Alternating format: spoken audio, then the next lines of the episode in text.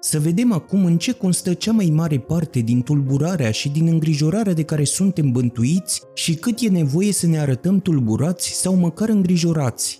N-ar fi fără folos de a duce o viață primitivă și lăuntrică, cu toate că în mijlocul unei aparente civilizații, fie și pentru a ne da seama în ce constă necesarul vieții cel grosolan și de ce mijloace trebuie să ne slujim ca să ne provocăm acest necesar. Aruncându-ne ochii pe vechile catastife negustorești, vom vedea ce cumpărau oamenii mai cu seamă din prăvălii, cu ce se aprovizionau, cu alte cuvinte, care erau lucrurile cele mai grosolane de băcănie, pentru că îmbunătățirile pe care le-au adus veacurile au avut puțină înrăurire asupra legilor fundamentale ale existenței omului.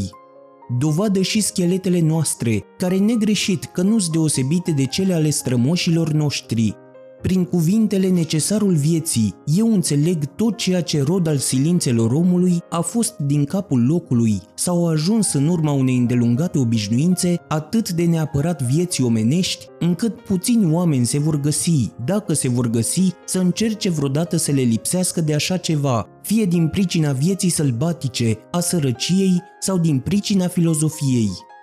Pentru cele mai multe creaturi nu există în privința asta alt necesar al vieții decât acela de a trăi. Pentru bizonii câmpiilor, necesarul constă în cele câteva palmace de iarbă fragedă, cu apă de băut, când nu caută adăpostul pădurii sau umbra munților. Niciun reprezentant al gintei animale nu caută mai mult decât hrana și adăpostul. Nevoile vieții pentru om în climatul în care trăim se pot repartiza cu destulă exactitate în rubricile hrană, adăpost, îmbrăcăminte și combustibil. Încredințați că în chipul acesta vom fi asigurați să abordăm adevăratele probleme ale vieții cu toată libertatea și nădejdea de izbutire. Omul a inventat nu numai casele, ci și veștimintele și alimentele fierte. Și poate că din descoperirea întâmplătoare a căldurii produse de foc și a întrebuințării ce s-a făcut din această căldură, la început un lux, a izvorât nevoia actuală de a ne așeza aproape de foc. Vedem pisicile și câinii dobândind de asemenea această a doua natură.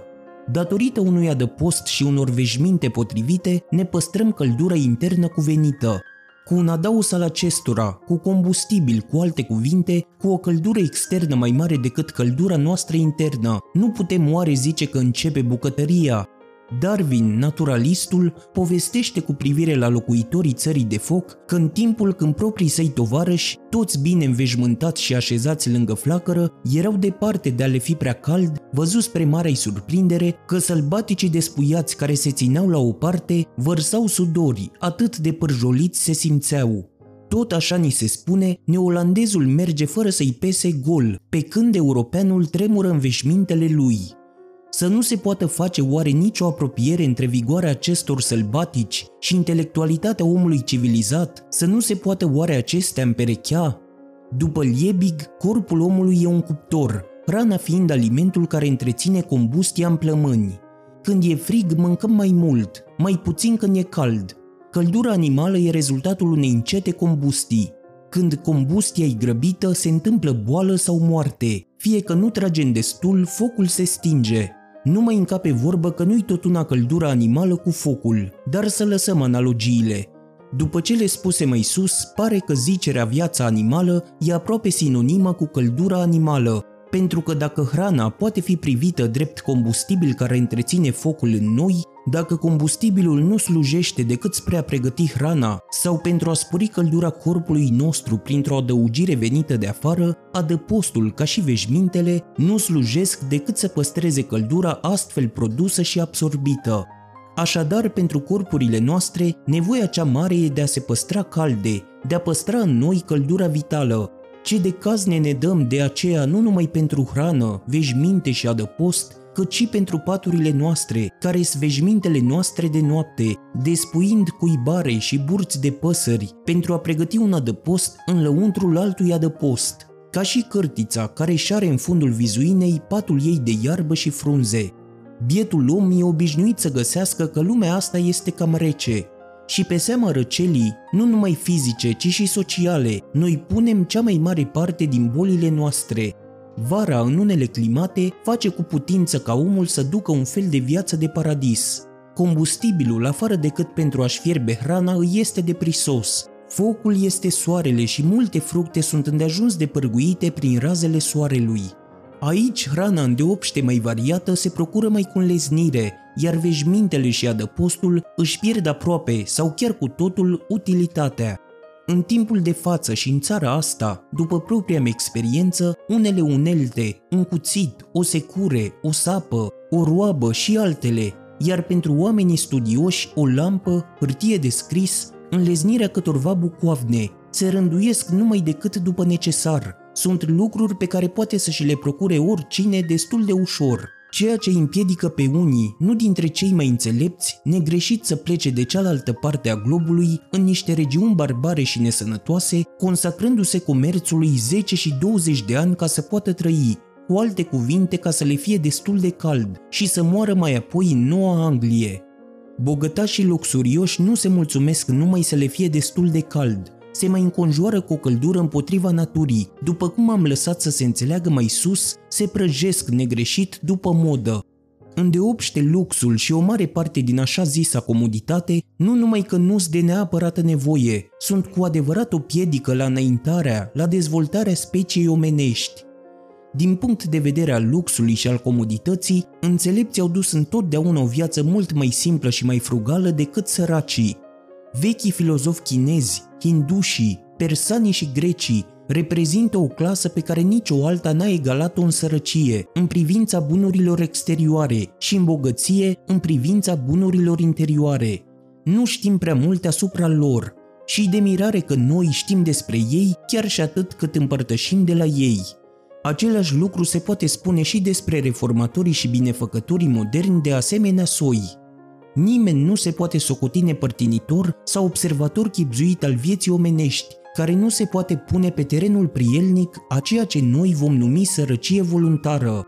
Rodul unei vieți de lux este luxura, cum i-am zice destrăbălarea, fie că e vorba despre agricultură, despre comerț, despre literatură sau despre artă. Profesori de filozofie avem și azi, dar nimeni nu mai e filozof. Minunat e însă măcar de a profesa ceea ce odinioară era minunat de a viețui. A fi filozof nu constă numai în a avea cugetări subtile, originale sau în a întemeia o școală, ci în îmbrățișarea înțelepciunii pentru a duce o viață potrivită perceptelor sau învățăturilor tale, o viață simplă, neatârnată, mărinimoasă, după îndemnul inimii tale, ceea ce constă în a dezlega nu numai în teorie unele din problemele vieții, ci și în practică. Izbânda marilor învățați și cugetători îndeopște e o izbândă de curtezani, nici regali, nici virili. Aceștia se acomodează să trăiască, curat după obiceiul comun, aproape cum au făcut și părinții lor, și nu se vădesc în nicio privință zămizlitorii unui neam mai nobil de oameni. Cum se face însă că oamenii degenerează necontenit? Ce face oare ca familiile să se stingă? De ce natura e oare luxul care istovește și distruge națiile? Suntem noi oare încredințați că n-ar fi urme de așa o travă chiar și în propria noastră viață ce o ducem? Filozoful e mai înaintat decât veacul său, chiar și în forma exterioară a vieții sale. Filozoful nu se nutrește, nu se adăpostește, nu se îmbracă, nu se încălzește asemeni contemporanilor săi. Cum ar putea să se numească cineva filozof fără să-și mențină căldura vitală cu ajutorul unor metode mai bune decât acelea de care se slujesc ceilalți oameni? După ce un om s-a încălzit după metodele descrise de mine, ce mai trebuie oare? Fără îndoială, niciun adaos de căldură de același fel, nici hrană mai îmbelșugată și mai bogată, case mai spațioase și mai splendide, veșminte mai frumoase și mai multe, focuri mai numeroase, mai neîntrerupte, mai călduroase și așa mai departe. De vreme ce și-a procurat cele trebuitoare vieții, altă alternativă îi se ivește decât să-și procure ceva de prisos. Alternativa de a lăsa de acum la voia întâmplării pe barca vieții, departe de orice muncă umilă, începându-și vacanța. Seminței pare că îi priește pământul, pentru că și îndrumă colțul rădăcinii de sus în jos. Totuși, ea poate să-și îndrume încrezătoarea tânără mlădiță și de jos în sus. De ce și-a înfipt oare omul atât de puternic rădăcina în pământ, dacă nu să se ridice în aceeași măsură în sus, spre cer? Pentru că plantele nobile sunt prețuite după roadele ce sfârșesc să le poarte în aer și la lumină, departe de pământ. Și astea nu stratate ca umilele plante de consumare care bienale cum pot să fie, se văd cultivate numai până ce prind pe deplin rădăcină, pentru care adesea sunt retezate la cap, încât la timpul înfloririi nu mai iei după ce le recunoaște. Nu înțeleg să prescriu reguli naturilor viguroase și curajoase, care vor purta grijă de cele ce le privesc și în cer și în iad, și care cu mai multă strălucire vor clădi poate și vor cheltui cu mâna mai largă decât cei mai bogați, fără ca vreodată să sărăcească, fără a ști cum trăiesc, dacă cumva s-a gândit careva la asemenea lucru, după cum nu înțeleg să prescriu reguli celor ce-și găsesc curajul și inspirația tocmai în starea aflatoare de lucruri, pe care cu înflăcărare și avântul unor îndrăgostiți caută să o îndrepte, între care firește mă rânduiesc. Nu mă adresez celor ce au o ocupație bună de orice soi, care știu singur dacă au o ocupație bună sau ba. Mă adresez mai cu seamă mulțimii celor nemulțumiți, care se mărginesc să se tânguiască de asprimea vremii sau sorții lor, când ar putea să le îmbunătățească pe amândouă. Unii se tânguiesc de toate, cât mai neconsolabil, cât mai amar, fiindcă își fac, precum zic ei, datoria, nu pierd neapărat din vedere nici acea clasă opulentă sau avută în aparență, care e din toate cea mai cumplit de săracă, care a acumulat zgură, fără să știe cum să se slujească sau să se descotorosească de ea și care și-a făurit cu mâinile ei propriile cătușe, cătușe de aur și argint. Dacă aș căuta să povestesc cum am dorit să-mi întrebuințez eu viața în cursul celor din urmă ani, probabil cititorii care cunosc ceva din istoria actuală a vieții mele ar rămâne fără îndoială uimiți de cei care nu cunosc nimic din această viață. Mă voi mărgini să aduc vorba despre unele din îndeletnicirile care au făcut obiectul îngrijirilor mele, în toate anotimpurile, la orice ceas din zi sau din noapte, eu am avut grijă să utilizez crestătura timpului și să-mi crestez după aceea toiagul, să stau la întâlnirea celor două eternități, trecutul și viitorul, întâlnire care nu e alta decât timpul prezent, să-mi țin picioarele pe linia asta. Mi se vor ierta oarecare obscurități, dat fiind că în meșteșugul meu sunt mai multe taine decât în cel al celei mai mari părți dintre oameni taine fără îndoială nu un adins păstrate, dar care sunt nedezlipite de caracterul acestui meșteșug. Voi dezvălui bucuros tot ce știu despre el, fără a zugrăvi vreodată pe frontonul meu intrarea oprită. Mai de mult am pierdut un câine de vânătoare, un cal murg și o turturică, după care alerg și azi. Am întrebat pe o mulțime de călători în privința lor, spunându-le ce semne aveau și la ce nume răspundeau am întâlnit vreo doi care au auzit lătratul câinelui, trapul calului și au văzut turturica dispărută după un nor. Păreau tot atât de grijuli să intre în stăpânirea lor, ca și când pierderea ar fi îndurat-o ei. Să anticipăm nu numai asupra răsăritului soarelui și asupra aurorei, ci dacă se poate, să fim mai de mânecat chiar asupra naturii, în câte dimineți, vara și iarna, înainte de a se scula vreun vecin să se apuce de treburile lui, eu și eram apucat de ale mele. Și mulți dintre concetățenii mei negreșit m-au întâlnit întorcându-mă de la cele ce îi sprăveam, fermieri plecând în zorii zilei pentru Boston sau tăitori de lemne mergând la pădure.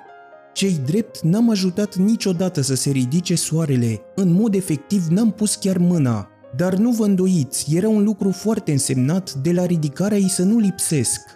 Câte zile de toamnă și de asemenea de iarnă le-am petrecut afară din oraș, căutând să ascult ceea ce zvonea vântul, să ascult și să prind cât mai iute, aproape să-mi îngrop aici întreg capitalul și alergând într-o întâmpinare a vântului să mai pierd încă și răsuflarea, dacă ar fi interesat pe un partid politic sau altul, ar fi interesat și ca zvonul să fie așternut la gazeta cu noutățile dimineții, altădată pândind din observatorul vreunei stânci sau al vreunui copac ca să telegrafiez vreo noutate susită, sau seara pe creasta munților așteptând ca cerul să cadă pentru a surprinde ceva, cu toate că ceea ce am surprins n-a fost niciodată îmbelșugat și ca și mana s-a topit totdeauna la soare, Multă vreme am fost reporterul unui ziar cu tirajul destul de restrâns, al cărui director n-a mai găsit cu cale să tipărească grosul articolelor mele și cum se întâmplă des scriitorilor, pentru ostenelile mele cu atât m-am ales.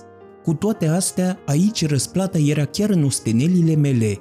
Un șir de ani am fost inspector, chiar de mine remunerat, inspector al vijeliilor de zăpadă și al ropotelor de ploaie și mi-am îndeplinit slujba cum se cuvine. Supraveghetor, dacă nu de drumuri mari, cel puțin de poteci de pădure, ca și de toate cărările de la un câmp la altul, veghind ca să rămână deschise și ca podețele aruncate peste ponoare să le poată face a fi străbătute în orice timp, acolo unde călcâiul public le dovedise utilitatea.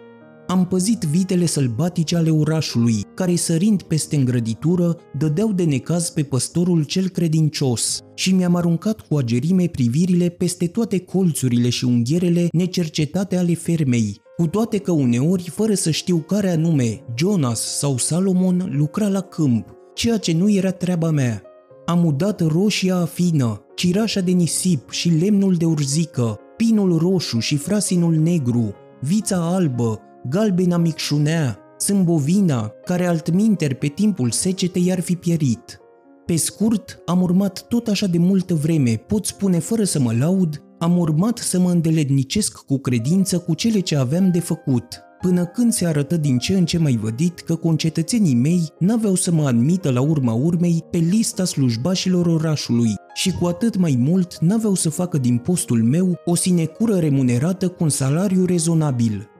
Conturile mele, pe care pot să jur că le-am ținut cu totul conștiincios, n-au ajuns niciodată, trebuie să o spun, să le văd cercetate, încă mai puțin aprobate și mai puțin plătite și reglate. Cu toate astea, eu mi-am văzut înainte de treaba mea. Mai de ună zi, un nomad indian trecător prin Concord merse la un bine cunoscut om de legi, vecin cu mine, să-i vândă niște coșulețe.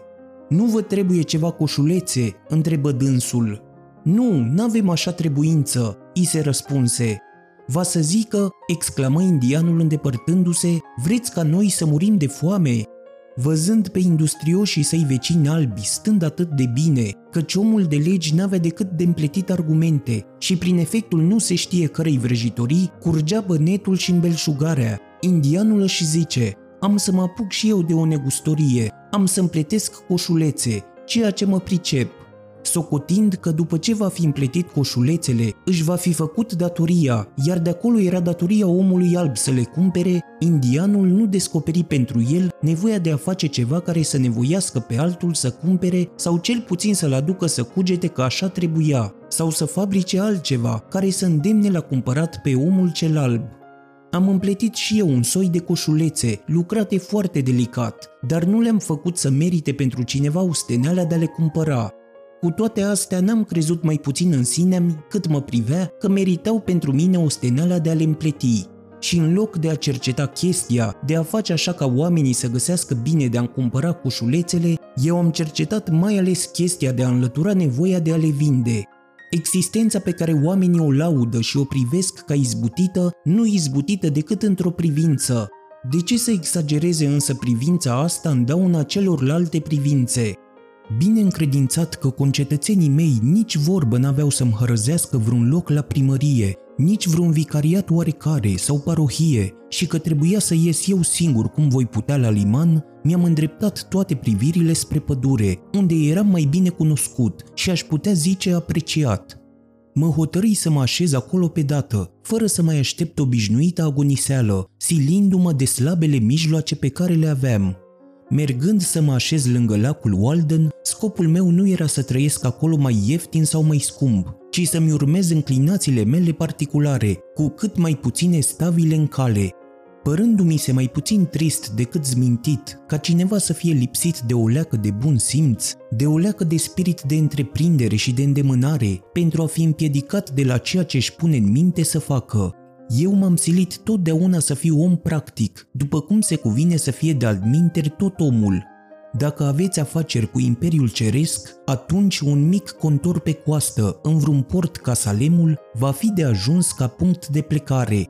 Veți explora anumite articole din țară, numai produse indigene, multă gheață și lemn de pin și puțin granit, pururea sub pavilion indigen speculații foarte mănoase, fiind neadormiți asupra tuturor amănuntelor, nescăpând nimic din vedere, chiar în persoană, fiind și pilot și capitan în același timp, amatori și asiguratori, cumpărători și vânzători și ținători totodată de socoteli.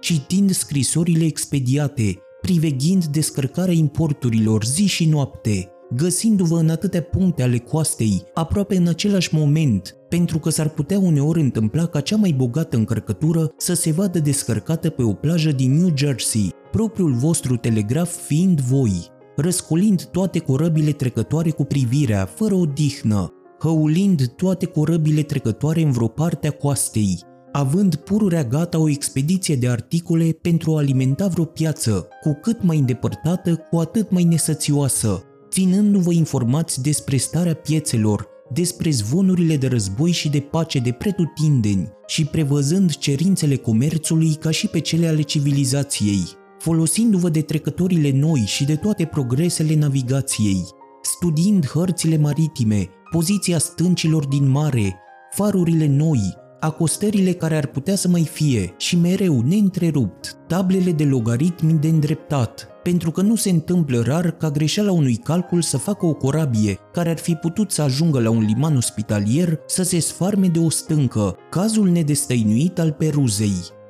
Ținându-vă la curent cu știința universală, studiind viața tuturor marilor exploratori și navigatori, mari aventurieri și mari negustori, de la Hanon și fenicieni până în zilele noastre, în sfârșit, cercetând inventarul mărfurilor înmagazinate din timp în timp pentru a ști cu adevărat cum stați.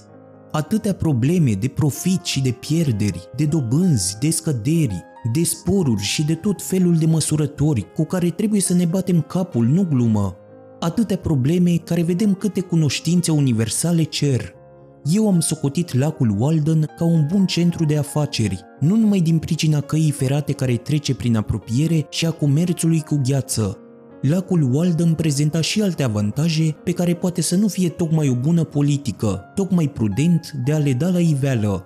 Lacul Walden era un bun port și o bună bază. Nu erau de umplut zmârcurile nevei, cu toate că trebuiau bătuți oarecare piloți, de înfipt chiar cu mâinile tale, se zice că o maree urcătoare, un flux cu un vânt de la vest și cu gheață pe neva ar spulbera Petersburgul de pe fața pământului.